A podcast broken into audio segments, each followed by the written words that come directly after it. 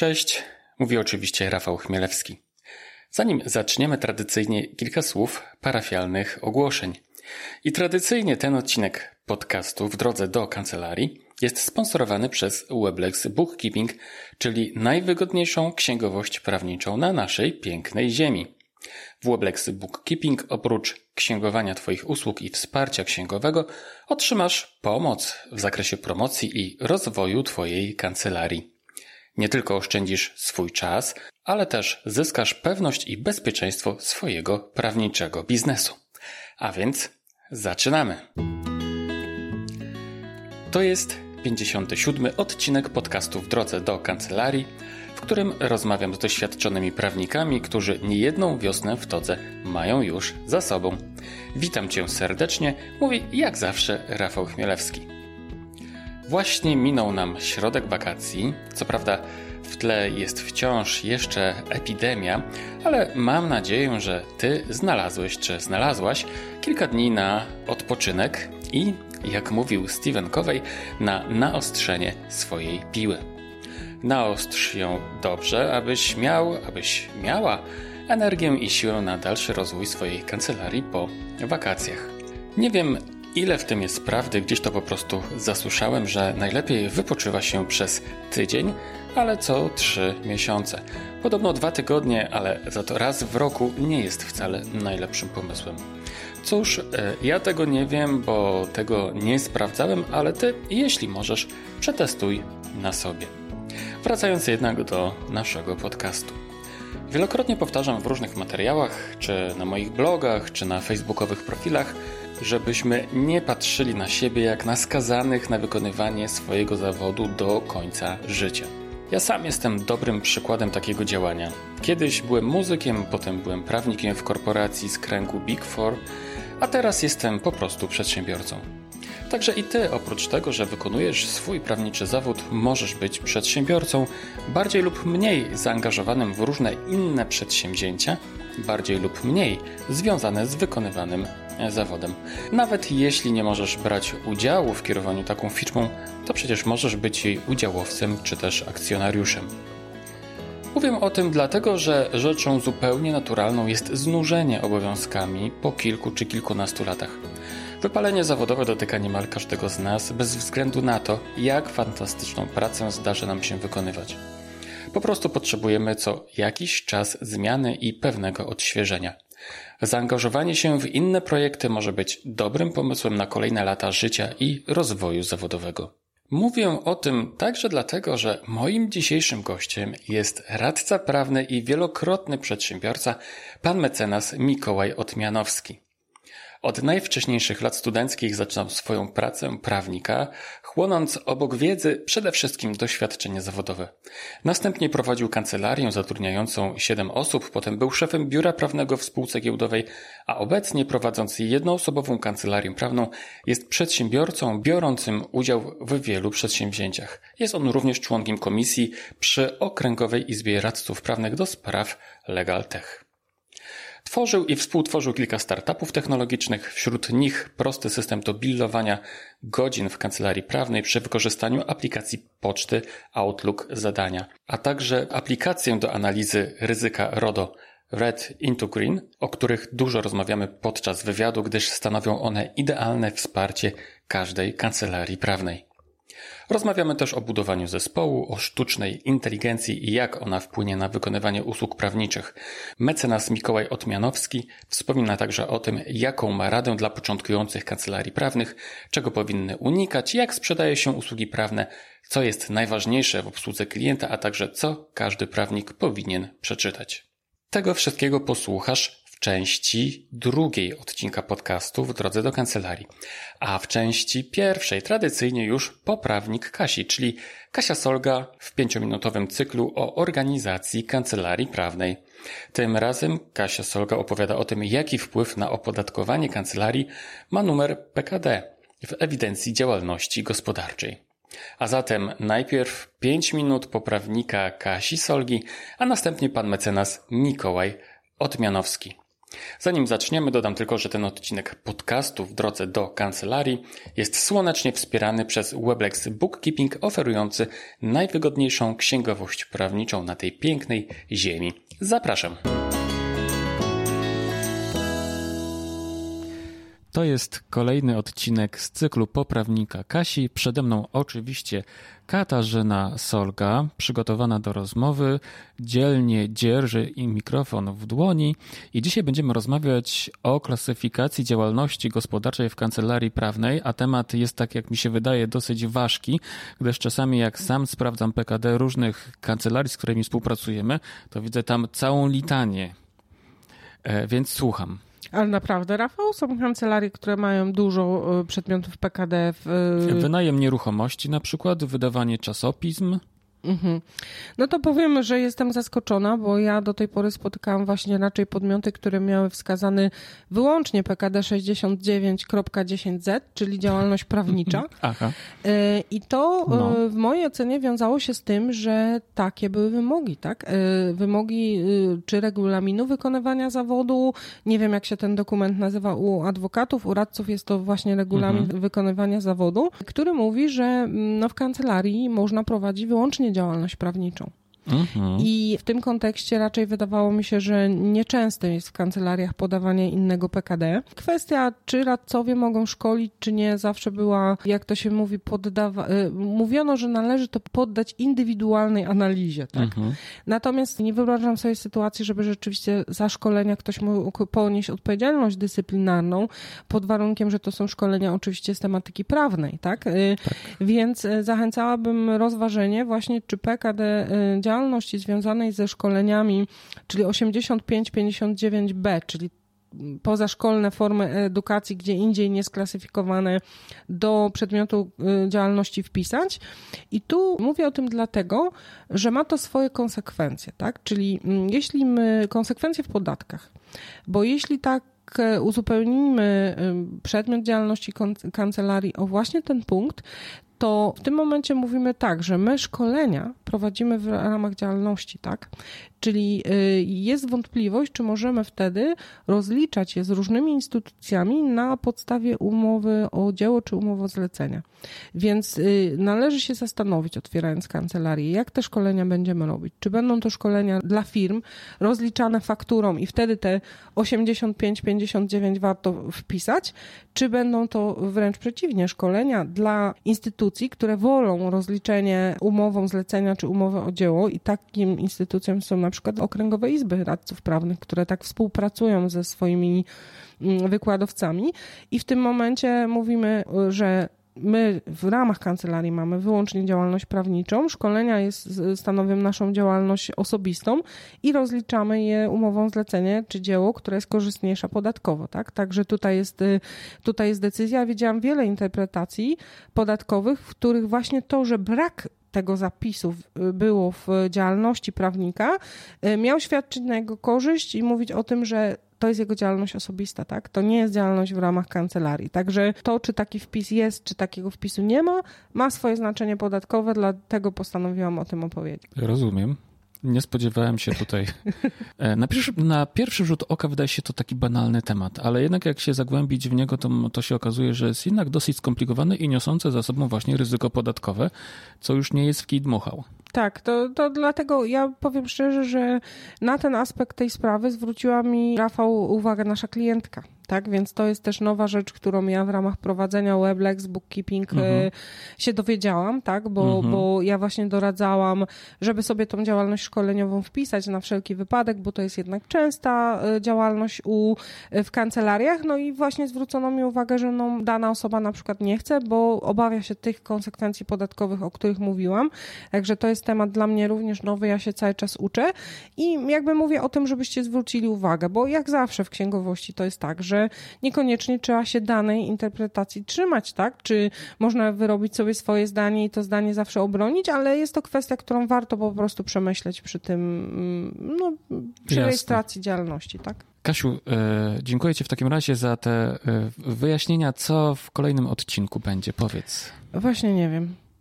Właśnie nie wiem, Rafał, co w kolejnym odcinku, to zastanowię się i zaskoczę Cię następnym razem, co? Dobra, dziękuję. No. To tyle. Kasia Solga, autorka bloga Jak prowadzić kancelarię oraz facebookowego profilu o tej samej nazwie, na łamy których bardzo serdecznie Cię zapraszam.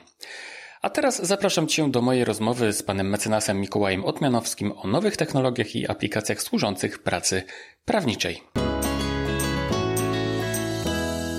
Gościem kolejnego odcinka podcastu W drodze do kancelarii jest pan mecenas Mikołaj Otmianowski, radca prawny prowadzący swoją kancelarię w Warszawie. Cześć Mikołaju. Cześć Rafał, cześć. Dzięki za zaproszenie do następnego odcinka. Cała przyjemność, Mikołaju, jest po mojej stronie. I od razu przechodzę do rzeczy i pytam Cię, kawa czy herbata?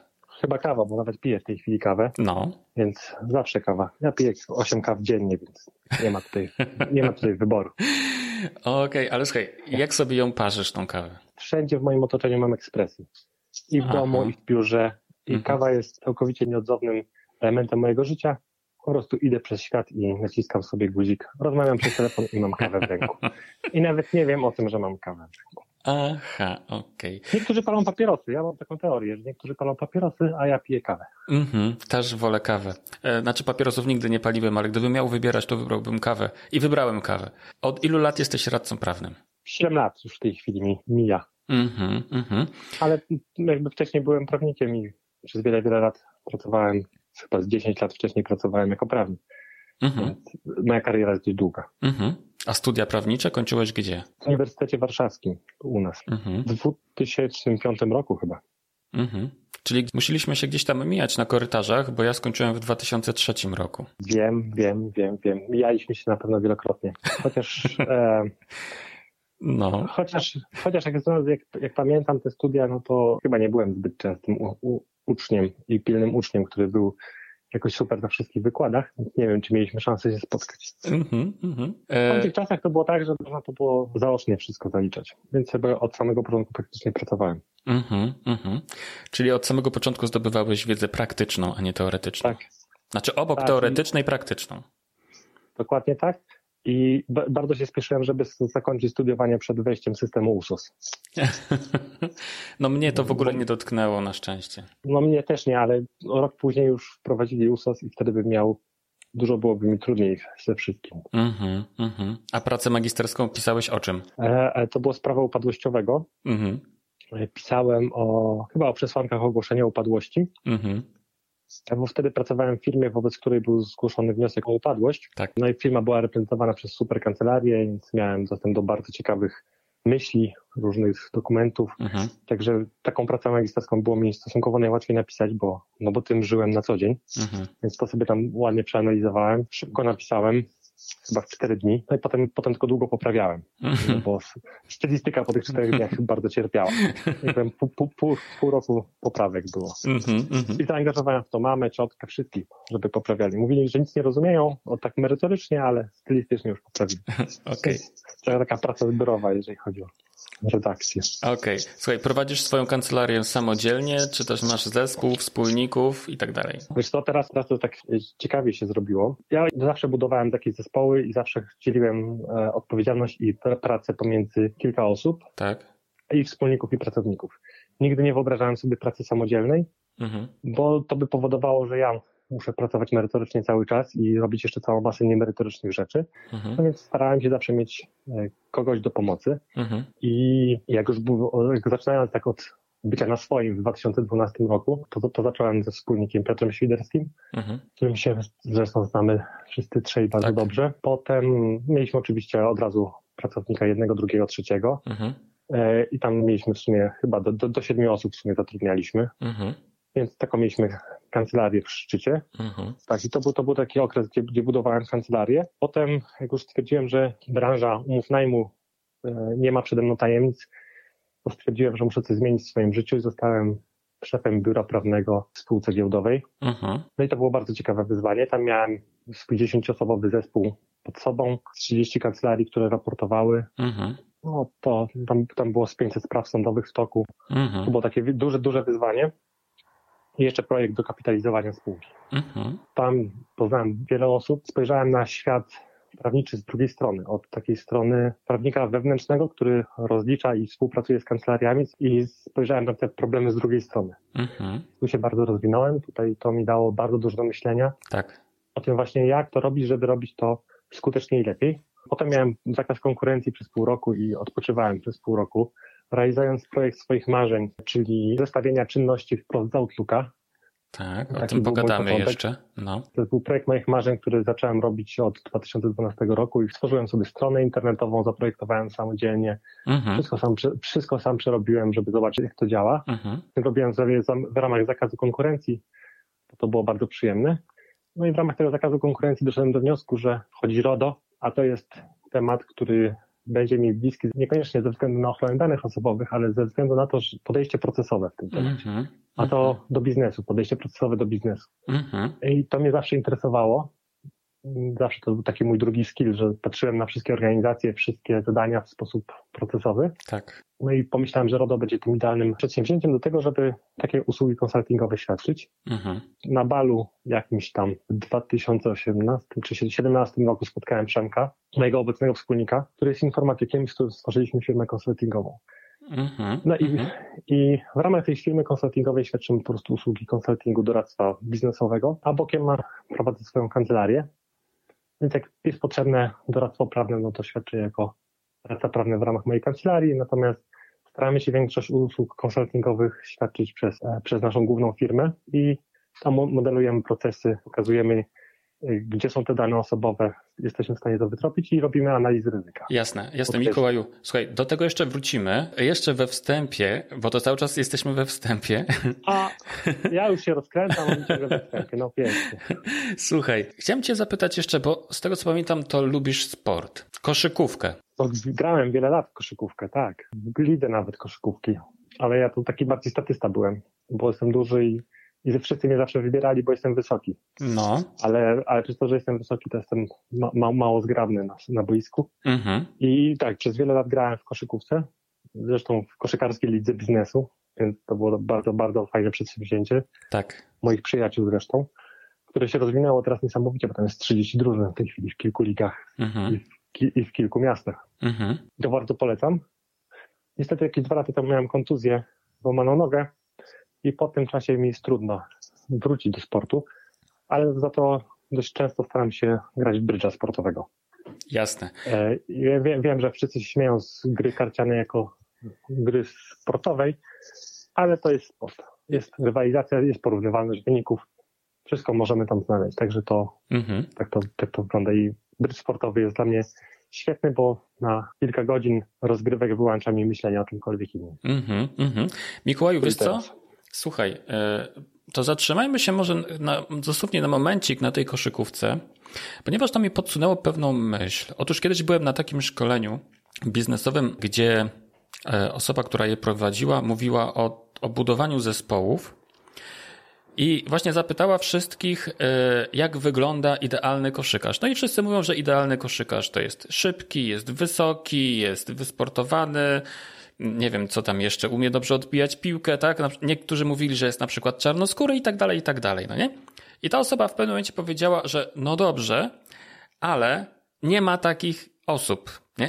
To tak jak właśnie wspomniałeś, że jesteś wysoką osobą, w związku z tym jesteś powolny na boisku. W związku z tym dobra drużyna koszykarska to jest taka, która ma w sobie i wysokich koszykarzy, takich jak ty, i niskich, którzy są właśnie szybcy, ale nie mają takich cech, które masz ty czy wy, inni wysocy koszykarze. Prawda to jest, czy nie? No oczywiście. Dlatego trzeba budować zespół w kancelarii. Właśnie. Bo to jest identy- dokładnie identyczne, to ta analogia jest do- do- dokładnie doskonała. Właśnie, właśnie. Nie chodzi o to, taka konkluzja z tego właśnie przykładu, yy, który usłyszałem na tym szkoleniu, była taka, że nie chodzi o to, żeby zatrudniać ludzi idealnych, bo po pierwsze takich nie ma, a po drugie, jeżeli zatrudnia się same gwiazdy, to po prostu taki zespół kompletnie nie działa, że te osoby muszą siebie nawzajem uzupełniać. I pytam cię jeszcze o potwierdzenie tego faktu, bo ty jesteś taką osobą, która ma doświadczenie w budowaniu zespołów, tak czy nie? Znaczy... No, absol- absolutnie się z tym podpisuję, po, stuprocentowo się podpisuję pod tymi stwierdzeniami. bez zespołu nie jesteśmy w stanie nic zrobić sensownego. Poza tym zespół to są też różne punkty widzenia na każdą sprawę. Mhm. Jasne, to jest trudne w zarządzaniu, ale dzięki temu produkty i wszystko jest lepsze. Mhm. I gra zespołowa też jest lepsza. Dzięki temu drużyna może osiągnąć sukcesy. Mhm. A tym ma, mamy chyba też przykłady takie sportowe ściśle. Mhm. Im bardziej Real Madryt i Barcelona szpikowali się gwiazdami, tym mniej sukcesów osiągali. Mm-hmm. Bo ni, ni, nigdy nie mieli kim grać. Pamiętam mistrzostwa no świata w jakimś tam dziewięćdziesiątym albo Europy z dziewięćdziesiątego szóstego roku. Tam chyba graczem tego sezonu został Dieter Eilts, taki Niemiec. Mm-hmm. Nie pamiętam dokładnie jak się nazywa, ale no, tak mi się wydaje. I on, on nie był ani super strzelcem, ani super zawodnikiem, ale on po prostu miał żelarne płuca. I on wybiegał z Niemiec. Nie wiem, czy oni tam wygrali, czy nie wygrali, ale on w każdym razie został mhm. tym zawodnikiem turnieju, albo przynajmniej był wyróżniany, mhm. a przynajmniej nikt o nim nie słyszał i nikt o nim, nikt o nim nie wie. Mhm. Ale po prostu on wybiegał im to, mhm. ten tytuł. Aha. No dobrze, to kończąc wstęp naszej rozmowy dodam tylko, że dziś jest piętnastego czerwca, dziś jest piętnastego lipca. Dziś jest piętnastego lipca dwa tysiące dwudziestego roku. W takim razie przechodzimy do części pierwszej. Mikołaju, wspomniałeś już o tym, że prowadzisz nie tylko kancelarię prawną, prowadzisz też biznes. Zajmujesz się wieloma ciekawymi rzeczami. Wspominałeś też o tym, że pracowałeś jako in-house, że byłeś członkiem całkiem sporego zespołu, że właśnie rozwijasz teraz firmę konsultingową i dodatkowo napisałeś jeszcze na jednej ze swoich stron, że jesteś współtwórcą kilku startupów. Możesz coś więcej powiedzieć na ten temat? Całe życie patrzę na biznes jako na element skalowalności, żeby znaleźć jakiś mo- model, w którym mógłbym wyskalować biznes, który będzie na mnie pracował. To jest takie moje wielkie marzenie życia. Cały czas tego szukam. Mhm. W związku z tym od początku mojej pracy zawodowej wymyślałem różne projekty startupowe. One nie zawsze były związane z prawniczymi kwestiami. Mieliśmy nawet kiedyś taki pomysł całkowicie od czapy, żeby stworzyć jakiś taki portal do, dla spotkań y, ludzi. Mhm. Nawet to przeszło do fazy realizacji, ale jako, że wspólników było dużo, doprowadziliśmy do tego, że to stało się to portalem randkowym i wtedy mhm. już moje zainteresowanie tym pomysłem wygasło całkowicie. Aha. I zrezygnowaliśmy z tego projektu i w ogóle tylko ponieśliśmy dużo kosztów, mhm. ale to nauczyło mnie, że za dużo wspólników to też nie jest dobry pomysł.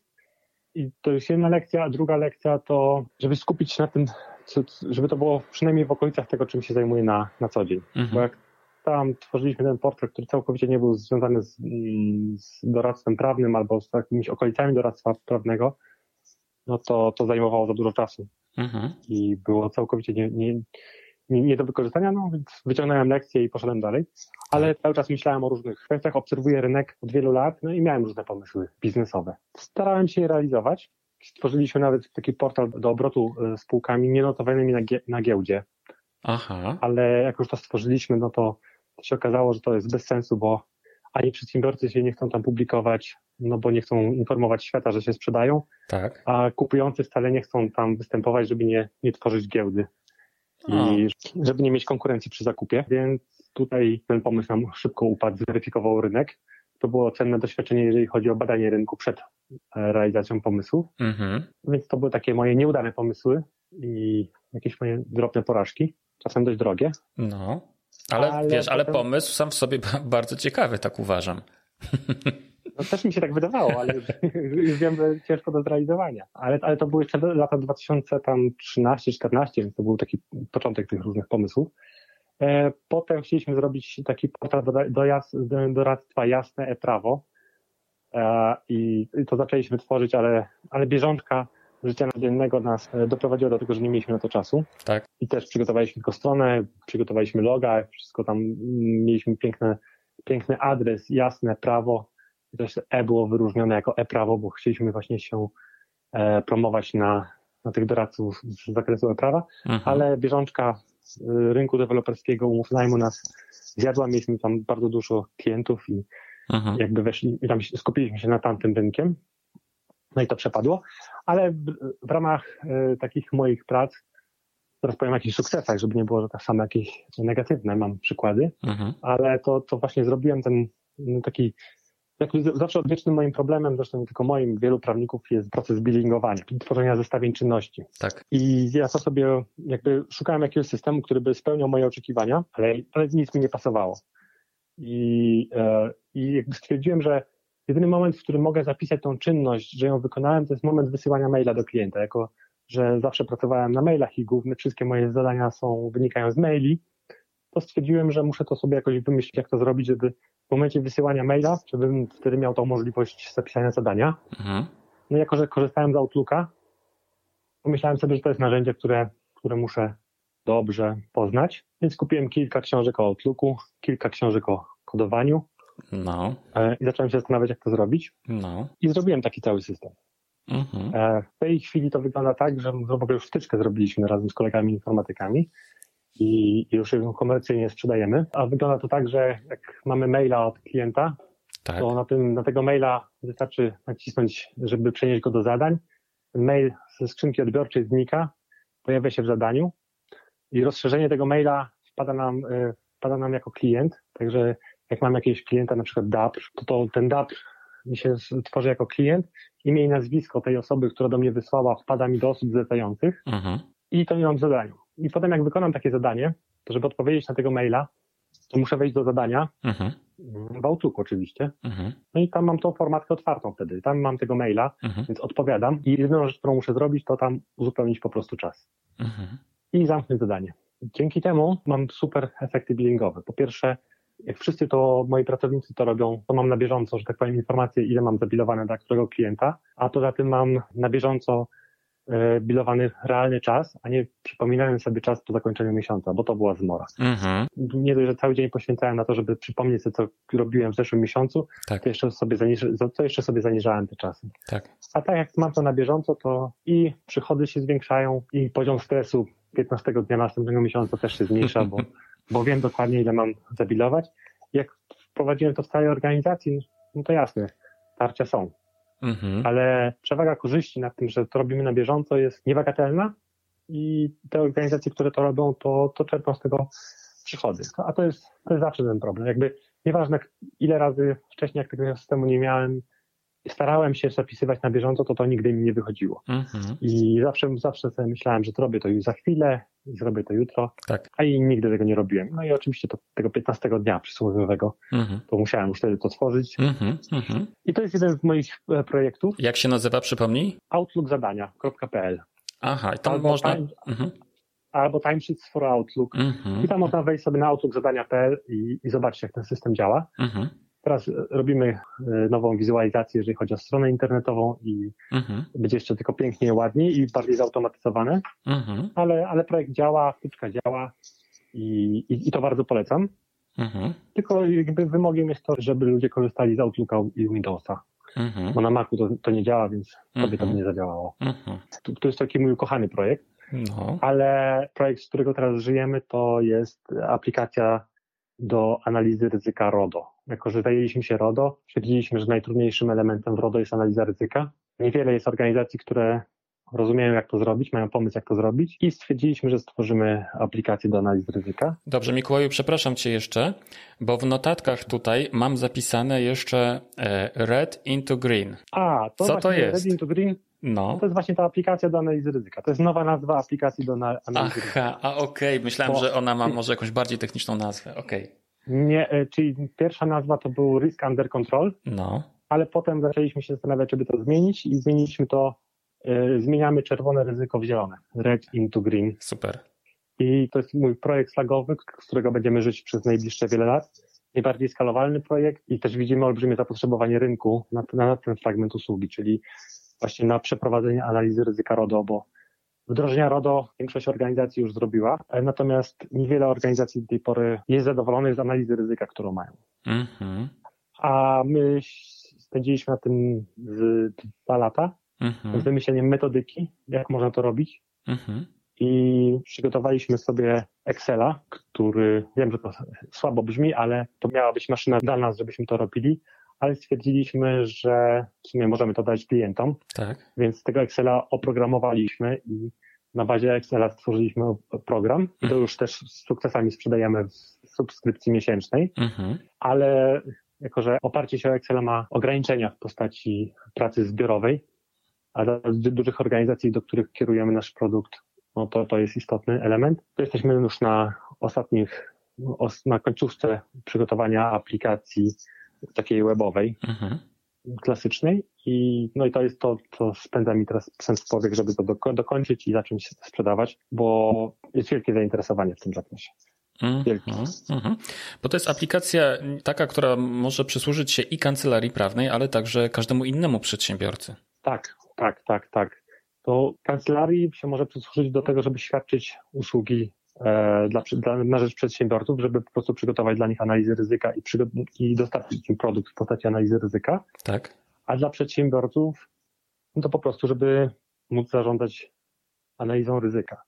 Analiza ryzyka RODO to jest jeden z elementów. Jakby w tej aplikacji potem doplanowujemy kolejne analizy ryzyka bezpieczeństwa informacji, analizy ryzyka mhm. e, kontynuacji działalności.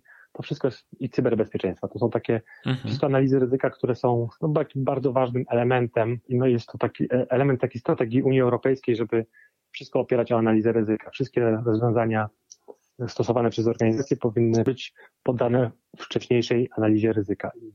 W związku z tym, że to jest takie modne w Unii Europejskiej, no stwierdziliśmy, że na tym się skupimy i rzeczywiście to robimy. I to myślę, że jesteśmy w tym już coraz bardziej rozpoznawalni i coraz lepsi i coraz mm-hmm. i chcemy być najlepsi na świecie. Mm-hmm.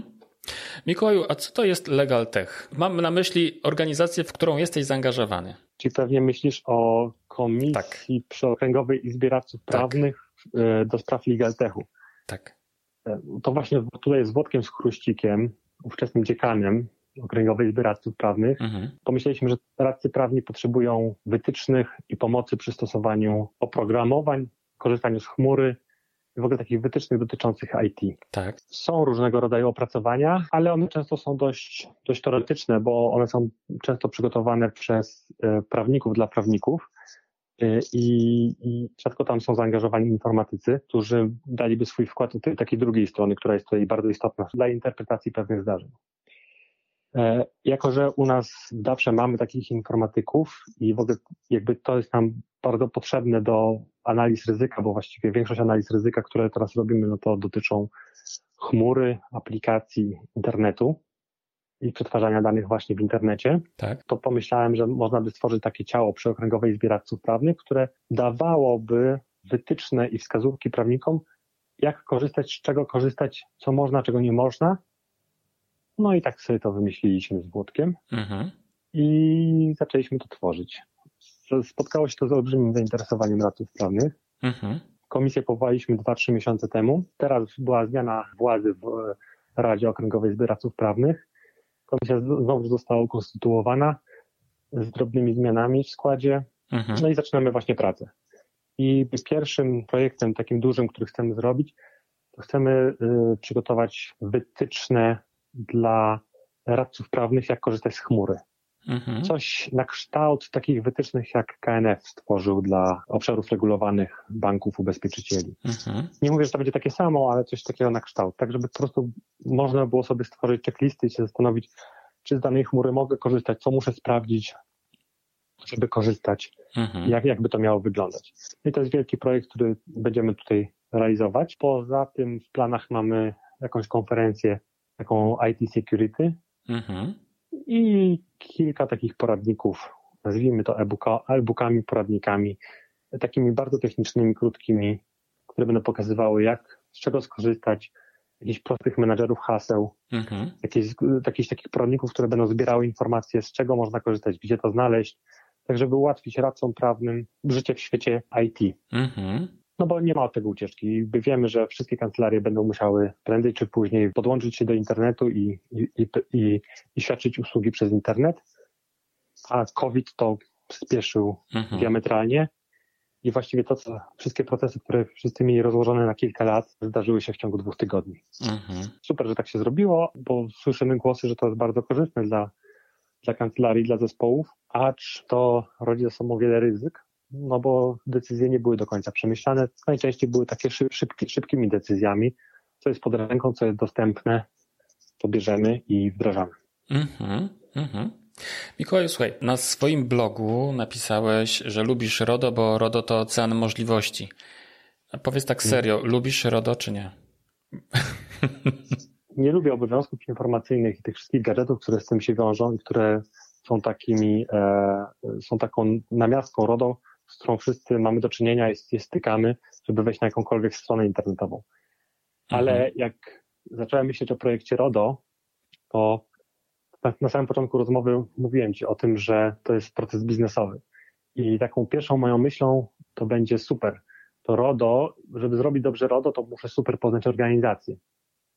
Więc jak już super poznam tą organizację, to będę mógł zmapować i u nich procesy, tak. i będę mógł optymalizować te procesy tak. i wejdę z kolejnymi usługami z optymalizacją procesów. Mhm.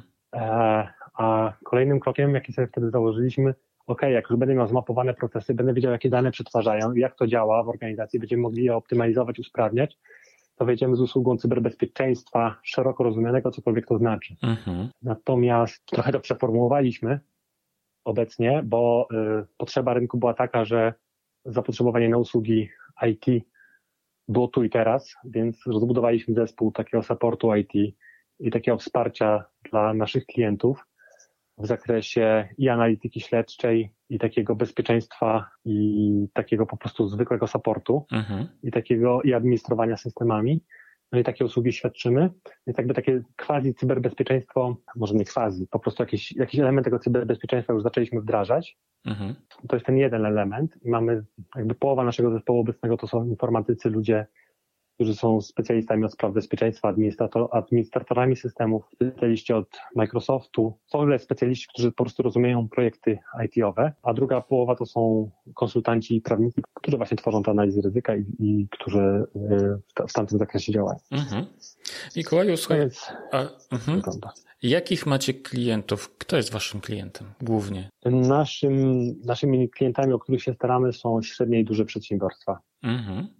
A czy takim przedsiębiorstwem może być kancelaria prawna również? Mamy kilka kancelarii mhm. prawnych, które, które wspieramy. Mhm. Wspieramy je w obszarze RODO, w obszarze A M L i, i zapewniamy im taką bieżącą obsługę informatyczną, w którym pomagamy im wdrożyć jakieś oprogramowania, jak potrzebują.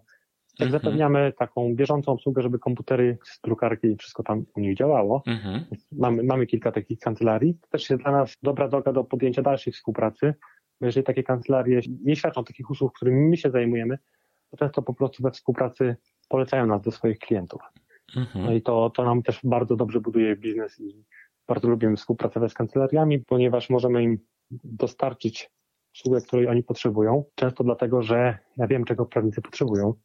Tylko że sam jestem prawnikiem, mhm. a po drugie, po drugie mamy ten zespół, który jest w stanie to dostarczyć i to jest zespół przez nas zatrudniony, to nie są przypadkowi ludzie albo freelancerzy, tylko większość osób jest u nas na etatach, tak żebyśmy mogli nimi dysponować i, i żebyśmy zawsze ich mieli, nazwijmy to, pod kontrolą.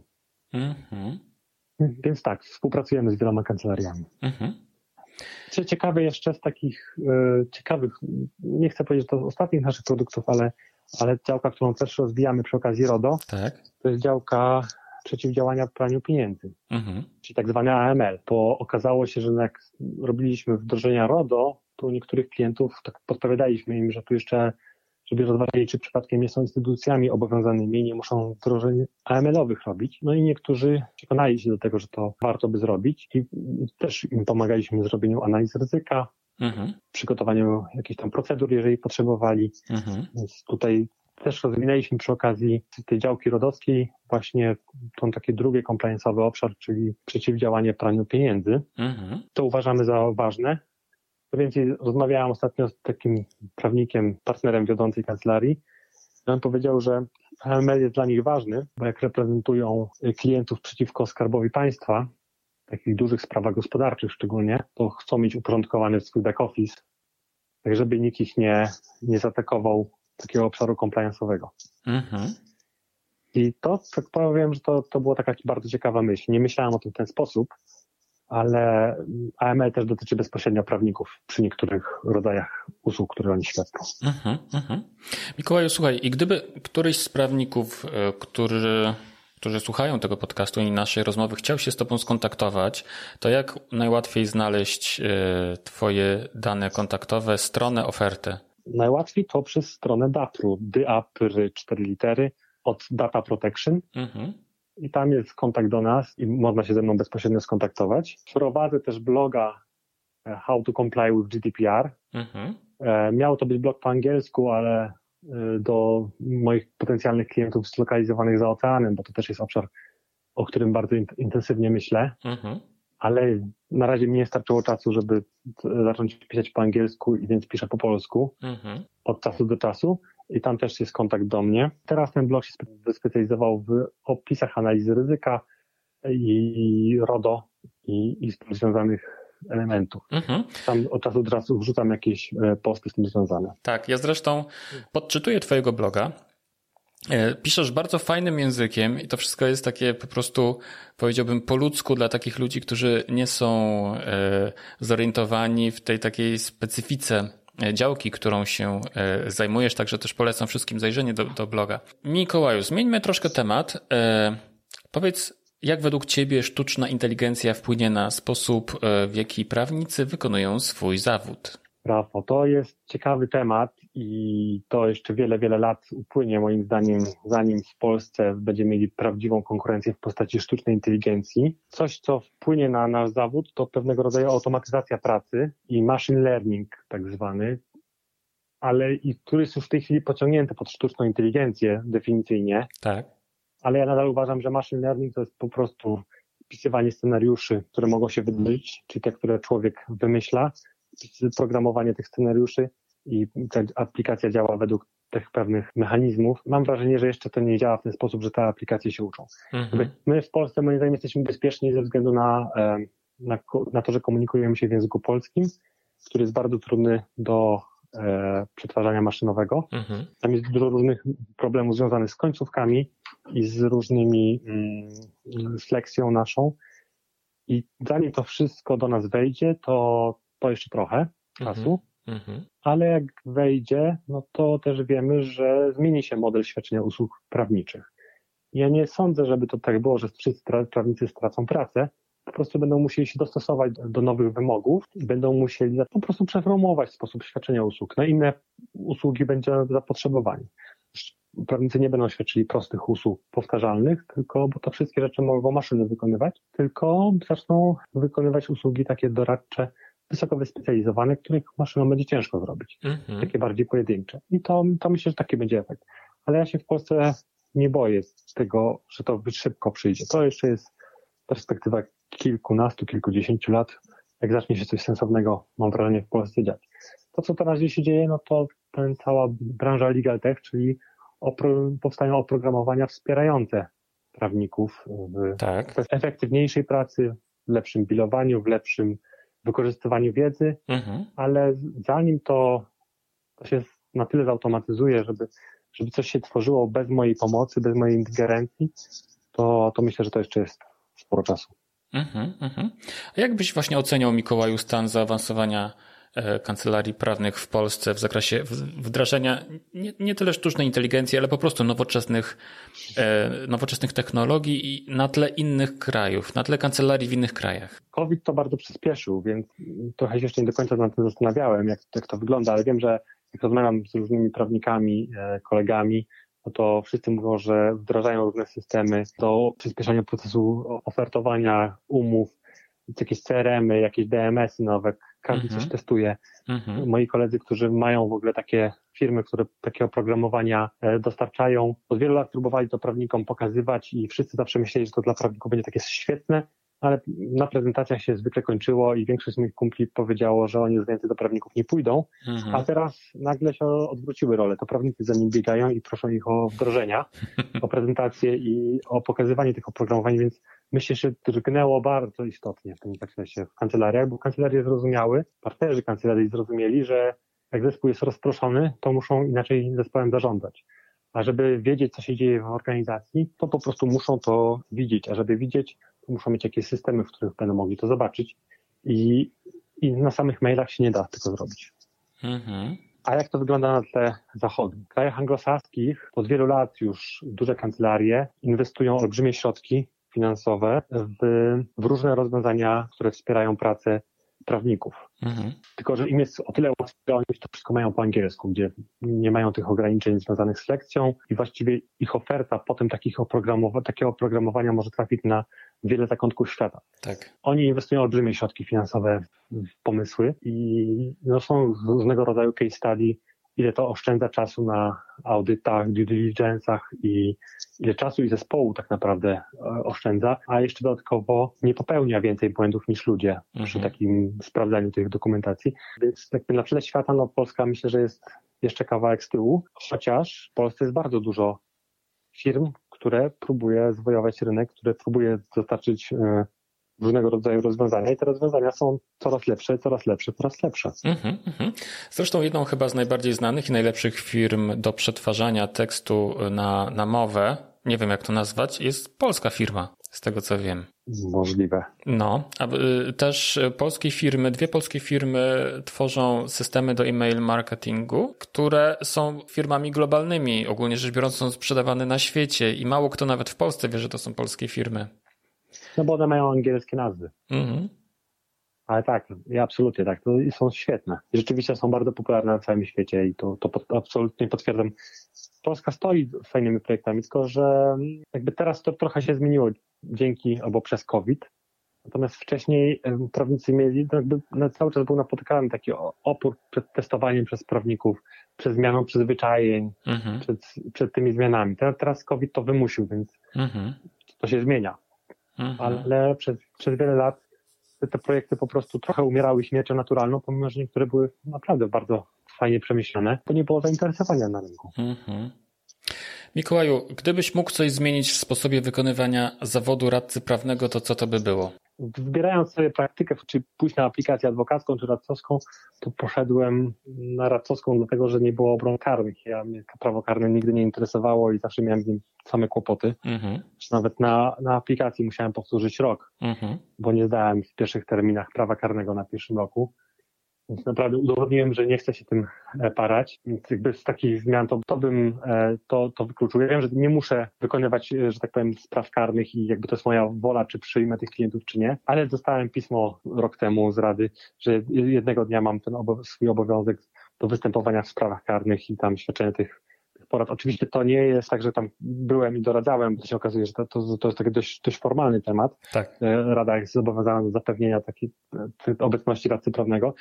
Ale ten poziom mojego stresu, że jednak ktoś może zadzwonić, mnie wezwać do jakiejś obrony karnej, yy, powodował, że nie czuję się z tym komfortowo, więc szczerze mówiąc, to, to jest te, te, taki element, który bym wyrzucił z naszych możliwości. No tak, to, to jest taki... Takie coś, co mi, co, co mi przeszkadza. Ale wiesz, uważam to w ogóle za niezbyt fortunny pomysł, żeby na taką obronę, czy żeby do takich spraw karnych były angażowane osoby, które nie bardzo to czują, nie lubią tego, nie chcą tego robić, tak jak na przykład ty.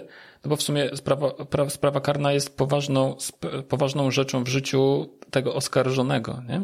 I to raczej powinna się tym zajmować osoba, która czuje do tego powołanie, wie w jaki sposób to zrobić, a nie ktoś z łapanki. Mówiąc w cudzysłowie. Uwierz mi, że zapewniłem sobie wsparcie osób, które mają pojęcie, co w tym, w tym zakresie robić. No tak, no. Nie wyobrażam sobie inaczej. Zadzwoniłem do trzech moich przyjaciół, którzy się tym zajmują i ustaliłem, że w razie czego mnie wesprą w tym temacie. Mhm. E, tak, bo absolutnie nie, nie czuję się na, na, na siłach. Coś, co bym zmienił, to też w sądach, ze względu na to, że jakby blokada sądownictwa w tej chwili jest na tyle duża, że ciężko sobie wyobrazić, żeby, żeby coś skutecznie przeprowadzić przez jakby postępowanie sądowe.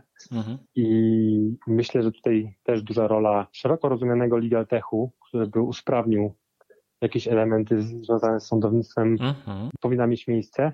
Mhm. Nie wiem jeszcze, jak to ma działać, bo tego jeszcze nie wymyśliłem, ale wiele, wiele, wiele lat temu, jak jeszcze zastanawiałem się, co w życiu chciał robić, jako że interesowała mnie optymalizacja procesów, sobie wymyśliłem, że będę optymalizował pracę w sądach. O. Na razie jeszcze to się zupełnie nie, nie realizuje, ale może kiedyś znajdzie się ten moment w moim życiu, że ktoś będzie tym zainteresowany i wtedy będziemy mogli wejść i po prostu usprawnić pracę w sądach, Chociaż to jest chyba wielkie wyzwanie, które nie wiem, jak je zrealizować. Ale no. Może sztuczna inteligencja nas w tym wesprze. No może. może. Szeroko rozumiana. Dobrze, Mikołaju, słuchaj, przejdźmy do kolejnej części naszej rozmowy. Porozmawiamy sobie o praktyce kancelarii prawnej, prawników, początkujących też, może nawet w szczególności. Powiedz, jaką masz radę dla początkujących kancelarii prawnych i początkujących prawników? Ja to uważam, że trzeba łączyć się i budować zespoły. To jest moim zdaniem bardzo ważna rzecz, żeby nie robić wszystkiego samodzielnie, ponieważ to jest bardzo trudne. I jakby podział kompetencji w zespołach jest bardzo... Też nie jest łatwe, ale jest, bardzo wspomaga prowadzenie działalności.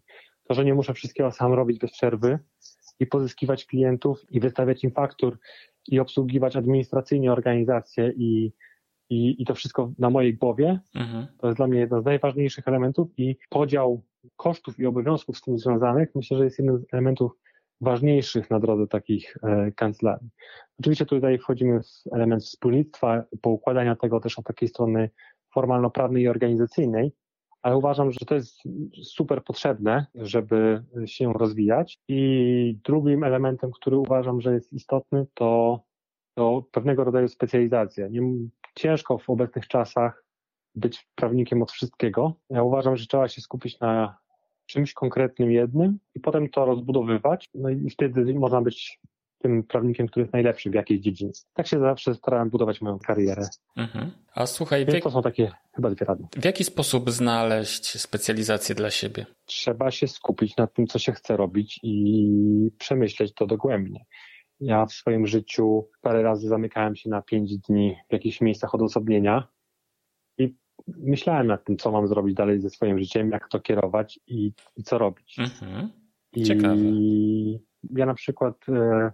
zamykałem się na takich fundamentach u jezuitów na parę dni mhm. i tam po prostu rozmyślałem, co mam dalej zrobić ze swoim życiem, jak poukładać je inaczej, jak zbudować relacje z rodziną, z klientami, z ludźmi, którzy mnie otaczają, mhm. ale też co mam dalej robić. Mhm. I po takich kilkudniowych rekolekcjach człowiek wraca wykończony, ale za to z nowymi pomysłami, co ma dalej robić. I mhm. jakby ma to wszystko przemyślane. Mhm. I po takich sesjach można, y, można sobie wymyślać, co, co się chce robić, ale najważniejsze jest to, żeby lubić to, co się robi. Jak się nie lubi tego, co się robi, to, to, to nic z tego nie wychodzi. Wszystkie moje próby pójścia na jakieś tematy, które są popularne y, i wydawały się, że będą takie dochodowe, to jak tego nie czułem, to paliło to na panewce. Mhm, Chciałem, miałem epizody w prowadzeniu firmy windykacyjnej, kancelarii odszkodowawczej. To były epizody, które się wydawały bardzo lukratywne i dochodowe, ale w firmie windykacyjnej szkoda było mi ludzi, których windykuję, a w kancelarii odszkodowawczej ciężko było pozyskać klientów tak, takich na, na tyle dochodowych, żeby to, żeby to prowadzić. Mhm. To jest, zderzyliśmy się z kancelariami odszkodowawczymi, które już istniały wtedy wcześniej na rynku i które miały procedury pozyskiwania klientów przy łóżku pacjenta, że tak powiem, doskonale opracowane. I, no i nie byliśmy w stanie pozyskać klientów, na których można byłoby zbudować odpowiednią skalę takiej działalności.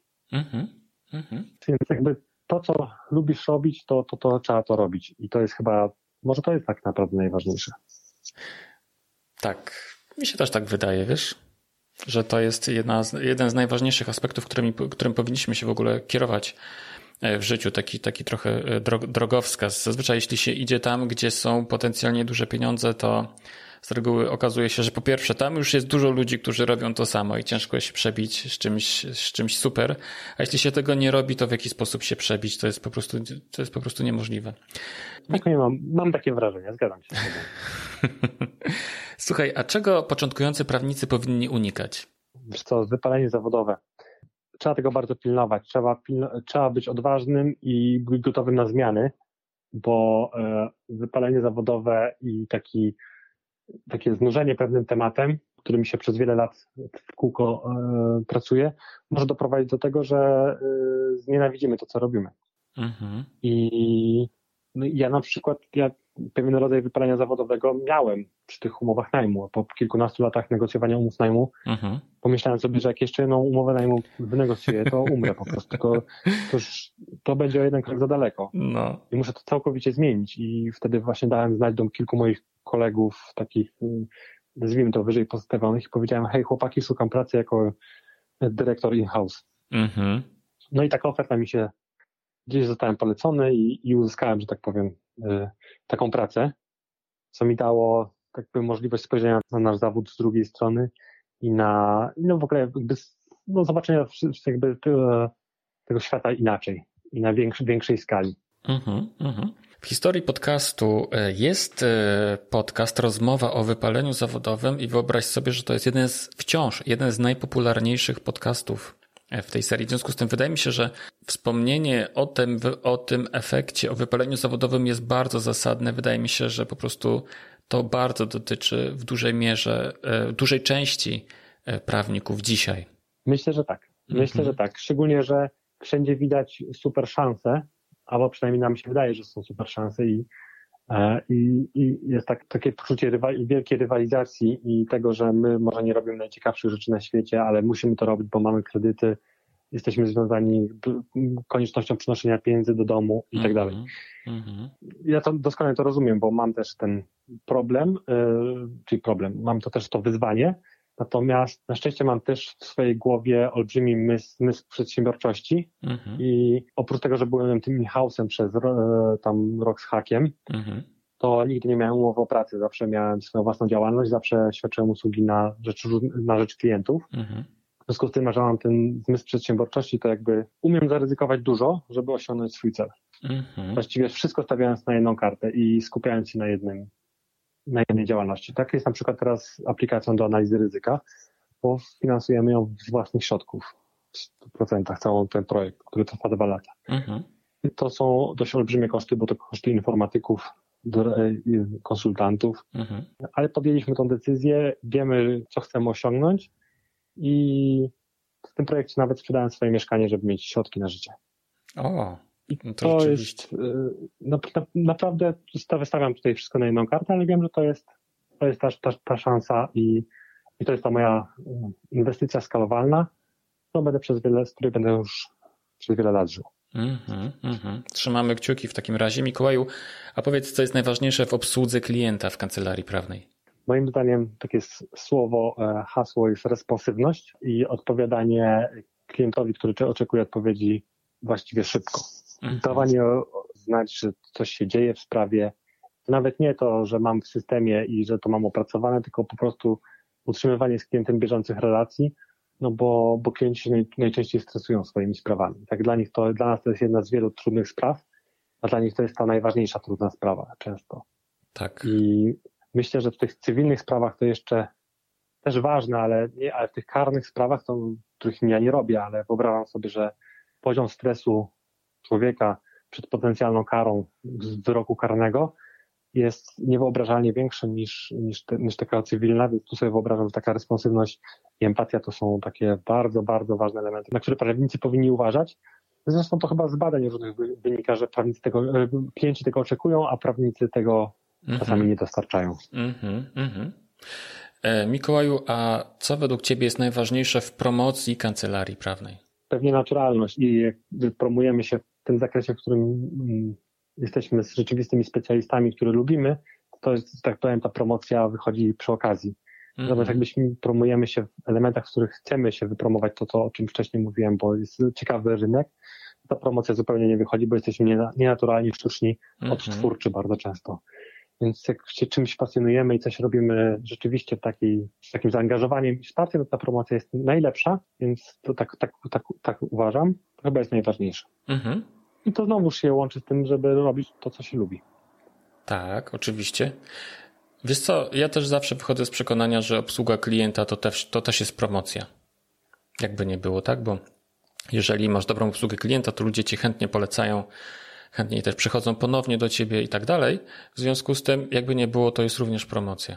Właściwie to ja nie miałem nigdy klienta, z ul- nazwijmy go z ulicy, tak? Większość mm-hmm. moich klientów to są z jakichś poleceń. Całe życie żyłem tylko z, kole- z klientów z poleceń, ale w, w kancelarii, w której wcześniej też pracowałem, mam wrażenie, że z ulicy to przyszło dwóch klientów. Mm-hmm. Jeden pan na dwudziestym piętrze pracował na rusztowaniach, w naszym, w okolicach naszego wieżowca i zobaczył, że jest kancelaria, zapukał i zapytał się o to, co, co on ma zrobić ze swoją, miał jakąś tam nie, nieruchomość, zbudował bez pozwolenia. Aha. I tam przyszła decyzja z urzędu, że ma to z, zapłacić karę za legalizacyjną albo zniszczyć.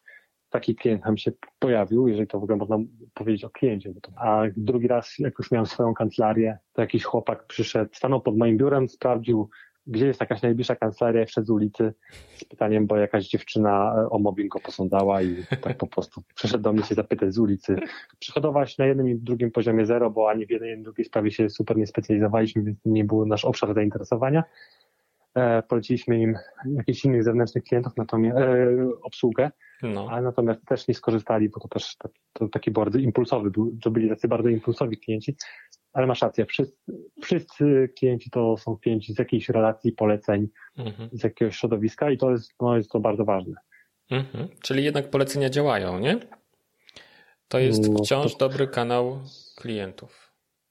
Moim zdaniem jeden z najważniejszych kanałów mm-hmm. klientów. Kiedyś nawet takie czytałem fajne opracowanie amerykańskie na temat właśnie systemu, zbudowania systemu poleceń, jak to robić, żeby te polecenia wpływały, żeby zrobić całą strukturę procesową uzyskiwania poleceń. Tak, ale to dotyczyło kancelarii prawnej czy nie? Czy w ogóle biznesu? Kancelarii prawnej. O, ciekawe. Koleś chyba nazywał Ray Jaya albo coś takiego. Mm-hmm. On takie podcasty robi w Ameryce na temat jakby jak świadczyć usługi przez prawników i jeden z takich, nie wiem czy to był podcast, czy to był po prostu taki e-book, mm-hmm. chyba e-book, to było, kilka stron dostałem, pamiętam. Mm-hmm. To było właśnie jak systemowo wdrożyć w, ka- w kancelarii system poleceń.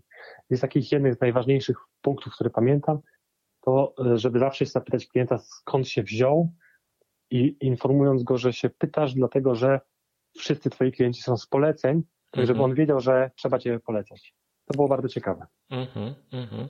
Super. Więc y, jak przychodzi klient z ulicy, trzeba się go zapytać zawsze, skąd się wziął.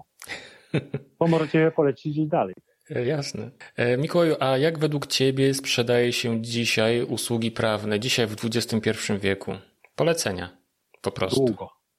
Długo? Długo i polecenia. Mhm. No, bo moim zdaniem te usługi, które ja teraz świadczę, to, no, to mam dość, dość długi jest proces sprzedażowy, od około kilku miesięcy, od pierwszego kontaktu, ale tak, ale to, to są polecenia, to są też jakieś projekty, które robimy wspólnie z jakimiś podmiotami, na przykład tam na początku, w dwa tysiące osiemnastym roku wymyśliliśmy stworzenie kodeksu RODO, napisanie kodeksu RODO. Mhm. To był kodeks RODO dla centrów handlowych. Mhm. Notabene niedawno został złożony do Urzędu Ochrony Danych Osobowych z prośbą o akceptację, ale to właśnie zgromadziliśmy kilku deweloperów, no bo to taki mój rynek, jakby ja ten rynek dobrze znałem, wiem jak te procesy tam funkcjonują, wiem jakie tam są dane przetwarzane, więc mogłem się, że tak powiem, bardzo istotnie zaangażować w ten proces. Mhm. Zaprosiliśmy kilku deweloperów uznanych, Polską Radę Centrów Handlowych i Kancelarię Domańskie Zakrzewskie Palinka, mhm. która nas wsparła merytorycznie w tym procesie. No i przygotowaliśmy taki kodeks razem z grupą. Tak to wygląda. I z tego, z tego się też zbudowały na przykład relacje z niektórymi deweloperami, z ich przedstawicielami i no to, to procentuje. Mhm. Czyli nawiązywanie relacji, umiejętność dotarcia do klienta i nawiązanie z nim dobrej relacji. Tak. Mikołaju, słuchaj, a powiedz, co według ciebie każdy początkujący prawnik powinien przeczytać? Ja uważam, że powinien przeczytać książki o budowaniu biznesu, bo bycie prawnikiem to jest, to jest jak, kancelaria prawna to jest jak każdy inny biznes. Musimy zapewnić sobie cały back office, czy te takie standardowe rzeczy, też musimy je sprzedawać. Wszyscy prawnicy mają takie przeświadczenie, że to takie specjalne bycie prawnikiem.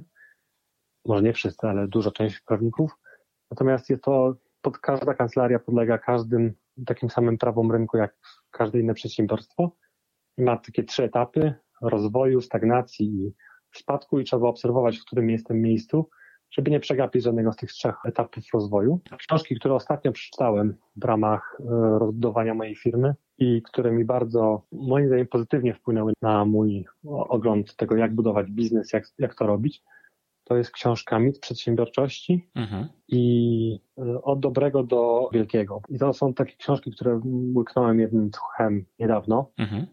I one dają du- dużo wskazówek właśnie jak tak systemowo zbudować sobie firmę, jak ją prowadzić i co jest ważne, na co trzeba uważać w takim budowaniu tej firmy. No mm-hmm. i sugerowałbym też wprowadzić jakieś punkty kontroli rozwoju biznesu, jakieś K P I, wyznaczyć sobie jakieś wizje, cele. To jest trudne bardzo, takie nienaturalne i często się wydaje sztuczne, ale te wizje tych wielkich przedsiębiorstw są właśnie takie, że ludzie, którzy je tworzą, wiedzą, co chcą osiągnąć. Mhm. I bardzo długodystansowo. I nie wiedzą zupełnie, jak to osiągnąć, ale wiedzą co. Jakby kierunkowo wiedzą, gdzie chcą wypłynąć. Mhm. Czasami to zmieniają, ale, ale nadal to jest jakiś tam dalekosiężny kierunek. I wtedy można zgromadzić wokół siebie osoby, które chcą płynąć w tym samym kierunku. Mhm. A jak się zgromadzi osoby, z którymi się chce płynąć w tym samym kierunku, to można z nimi gdzieś dopłynąć. Jeśli nie ma tego kierunku, to, to nie można nigdzie dopłynąć, bo się nie wie, gdzie się chce dopłynąć. I wtedy nie można budować jakby takiej identyfikacji firmowej i ciężko jest to po prostu zrealizować, żeby to było takie prawdziwe, a nie sztuczne. Mikołaju, pozwól, że w tym momencie zakończymy naszą rozmowę tą złotą myślą, e, jakoś szczególnie mi się spodobała, wiesz? I jeszcze tak, jak o tym mówiłeś teraz, to przypomniałem sobie o tym, jak mówiłeś, że spędzałeś kilka dni w odosobnieniu, wtedy, kiedy chciałeś podjąć jakieś decyzje, ważne decyzje życiowe, chciałeś się zastanowić nad tym, jaki kierunek twoje życie powinno obrać. Jakoś tak zagrało to u mnie, te, te, dwie, te dwie twoje myśli. Mikołaj, bardzo serdecznie dziękuję ci za rozmowę. Dziękuję ci, Rafał, za zaproszenie. Ja przypomnę naszym słuchaczom, że gościem tego odcinka podcastu w drodze do kancelarii był pan mecenas Mikołaj Otmianowski, radca prawny z Warszawy, ale przede wszystkim człowiek wielu organizacji, człowiek przedsiębiorca o bardzo szerokich horyzontach. Mikołaju, bardzo serdecznie dziękuję. Dziękuję ci bardzo jeszcze raz. To takie bardzo miłe podsumowanie. Dzięki. Dziękuję ci, że posłuchałeś czy posłuchałaś kolejnego odcinka podcastu w drodze do kancelarii. Zachęcam cię do wyrażenia swojej opinii o podcaście na urządzeniu czy aplikacji, na której słuchasz tego podcastu. Proszę cię także o polecenia w mediach społecznościowych, czy też wśród dobrych i najlepszych twoich znajomych. Każde polecenie i każde dobre słowo są dla mnie na wagę złota i pomagają mi szerzyć wiedzę i doświadczenie w zakresie prowadzenia kancelarii prawnej w naszej branży. Ja osobiście słucham innych podcastów za pomocą aplikacji Podcasty w swoim iPhone'ie, ale ty możesz słuchać tego podcastu w różny inny sposób, także wchodząc na stronę w w w kropka w drodze do kancelarii kropka p l. Dziękuję ci jeszcze raz słoneczniej i weblexowo i życzę ci dobrego dnia. Do usłyszenia, mówił Rafał Chmielewski.